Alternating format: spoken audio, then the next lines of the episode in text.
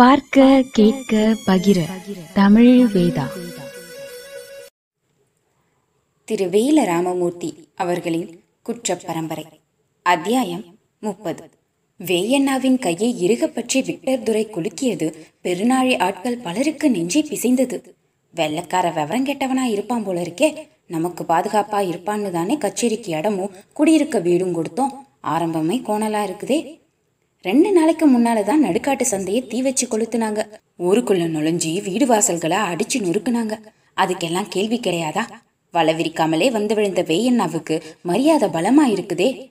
முடம் விழுந்த பெருநாழின்னு புலவன் சொன்னது சரிதானோன்னு எண்ணும் போதே சுற்றி வளையமிட்டிருந்த போலீசுகளுக்கு விரைப்பு குறைந்தது.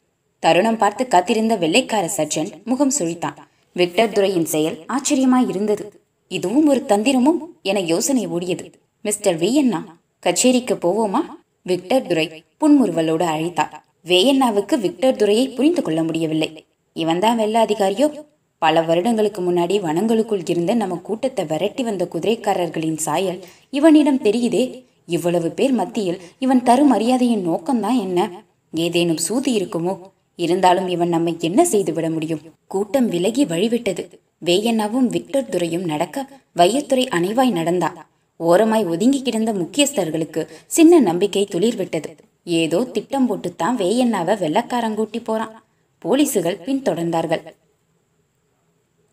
சிட்டு நடந்தா புழுதி கிளம்பும். பேசுனா ஊர் கூடும். இன்று என்னவோ வாயை இறுக மூடிக்கொண்டு பொத்தி பொத்தி நடந்தார் இன்னைக்கு ரெண்டுல ஒண்ணு. முடியுமா முடியாதா? அப்புறம் என்ன? இந்த விலாயுத மச்சான் இன்னும் எத்தனை நாளைக்கு தான் ஏய்ப்பான்? முடியாதுன்னு சொல்லு. என் மாமா வேயண்ணா இருக்காரு. அவருக்கு தெரியாத நியாயமா?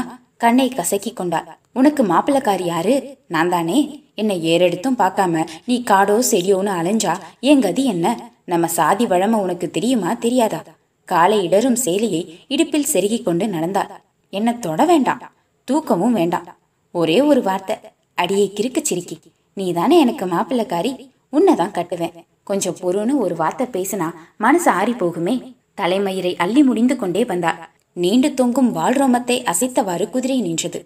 திண்ணையில் கழுகு உட்கார்ந்து இருந்தது. வில்லாயுத மச்சான் வீட்டுக்குள்ளதான் இருக்கு. வீட்டை நெருங்கியதும் மனசுக்குள் பயம் கொடுத்தது. மெல்ல வாசலோரம் தலை நீட்டினாள். உள்ளே விலாயுதம் படுத்திருந்தான் வாசலில் தேடி பிடித்து ஒரு சின்ன கல்லை எடுத்து எரிய ஓங்கினாள். வாங்க மதினி. ஈரத்தலையை உலர்த்தி கொண்டே அன்னமையில் வந்தாள். உங்க அண்ணன் எங்க? கல்லை பின்புறம் மறைத்தாள். தோ தூங்குது. ஊரு சுத்தி வந்த அலுப்பு கழுதைக்கு. யாரு? எங்க அண்ணனா கழுத தலைமுடி ஈரத்தை சிட்டுவின் முகத்தில் தெரிக்க உதவிவிட்டார். தெரியாம சொல்லிட்டேண்டி உங்க அண்ணன் கழுத இல்ல. யாருக்கும் அடங்காத குதிரை. திண்ணையில் சமணமிட்டு உட்கார்ந்திருந்தாள் கண்கள் துருத்துருவென அலைந்து கொண்டே இருந்தன. வில்லாயுதத்தின் குதிரையை பார்க்க பார்க்க உறுத்தி கொண்டே இருந்தது. குதிரை வில்லாயுதம் போலவும் தெரிந்தது. அடியே அன்னமயில் இந்த குதிரை மேல என்னை ஏத்திவிட. அன்னமயில் சிரித்தாள் குதிரையை பார்த்தாலும் எங்க அண்ணன் நினப்புதானா? அன்னமயில் அன்னமயில் ஏத்து விடிடி கையை பிடித்து இழுத்து கெஞ்சினாள் இதுக்கு முன்னால குதிரை மேல ஏறி இருக்கீங்களா? மச்சானோட குதிரை தானே எனக்கு அடங்கித்தான் போகும். ஊரை ஒரே ஒரு சுத்து. குதிரை கட்டை அவிழ்த்தாள். மதினி வேண்டாம் மதினி. சிட்டு விடுவதாக இல்லை. சேலையை வரிந்து கட்டினாள். ம் காலை கொஞ்சம் தாங்கிவிடு ம் ம் கொஞ்சம். தாவி பிடித்து ஏறினாள். அன்னமையில் அரைமனசும் குறைமனசுமாக சிட்டுவின் காலை தாங்கிவிட்டாள் வீட்டுக்குள் விலாயுதம் புரண்டு படுத்தான். சிட்டு ஏறி உட்கார காத்திருந்தது போல் குதிரை பாய்ந்து கிளம்பி விட்டது கச்சேரியாக மாறியிருந்த மணியக்கார வீட்டு எல்லையில் கூட மிதிக்காமல் வையத்துறை வெளியிலேயே நின்று கொண்டான். தன் தாயார் காலத்தை கொள்ளையுண்ட வீடு. தாயாரின் வயிற்றை கீறி எடுத்து தன்னை தெருவில் விட்டெறிந்த வீடு. முகம் தெரியாத தாயின் உயிர் உள்ளுக்குள் அலையடித்தது. நிமிர்ந்து கூட பார்க்கவில்லை. வலிய வந்து சிக்கிக்கொண்ட கொம்பூதி வேயண்ணாவை வெள்ளைக்காரன் படுத்த போகும் பாட்டை வேடிக்கை பார்க்க உள்ளூர் சனம் கச்சேரி வாசலில் ஜாடை மாடையாக அழிந்து திரிந்தது. வெள்ளக்கார விவரமானவன் தான். நயந்து பேசி வேயண்ணாவை உள்ள கொண்டு போயிட்டானே. வேயண்ணா அடிபடுவதை கண்ணால பார்க்க முடியாவிட்டாலும் கத்துற சத்தத்தை காதால கேட்போம். உள்ளூர் ஆள் யாருக்கும் கச்சேரிக்குள்ள நுழைய அனுமதி இல்ல. கண்ணுகளையும் காதுகளையும் காய போட்டு காத்திருந்தாங்க. கச்சேரிக்குள் முதன் முதலாக நுழைந்த வேயண்ணா சுற்றிலும் ஒரு பார்வை பார்த்தார். பின்தொடர்ந்து வந்த போலீஸ்கள் கச்சேரி தடம் மிதித்ததும் தடத்தடவென ஓடி அவரவர் நிலைகளில் நின்று விரைத்துக் கொண்டார்கள். துப்பாக்கிகள் வரிசையாய் அடுக்கி வைக்கப்பட்டிருந்தன. கைவிலங்குகளும் திருக்கைவால் சவுக்கும் சுவரில் மாட்டி தொங்கின. கையில் வேர்க்கம்போடு வேயண்ணா படியேறினார் வெள்ளைக்கார சர்ஜென்ட்டுக்கு சுருக்கென்றது. இருக்கையை வாகு பண்ணி வேயண்ணா அமர்ந்தார். மிஸ்டர் வி அண்ணா உங்களை பற்றி நிறைய கேள்விப்பட்டேன். ஆனால் தப்பு தப்பாக கேள்விப்பட்டேன். விக்டர் துரை உதடு அழுங்காமல் பேசினார். எப்படி கேள்விப்பட்டீங்க? வேயண்ணா இயல்பாய் கேட்டா. நீங்க ஒரு மொரடன் கொள்ளைக்காரன் வெட்டுக்குத்துக்கு அஞ்சாத ஆள்? ஓஹோ உள் அறையை ஒரு பார்வை பார்த்தா.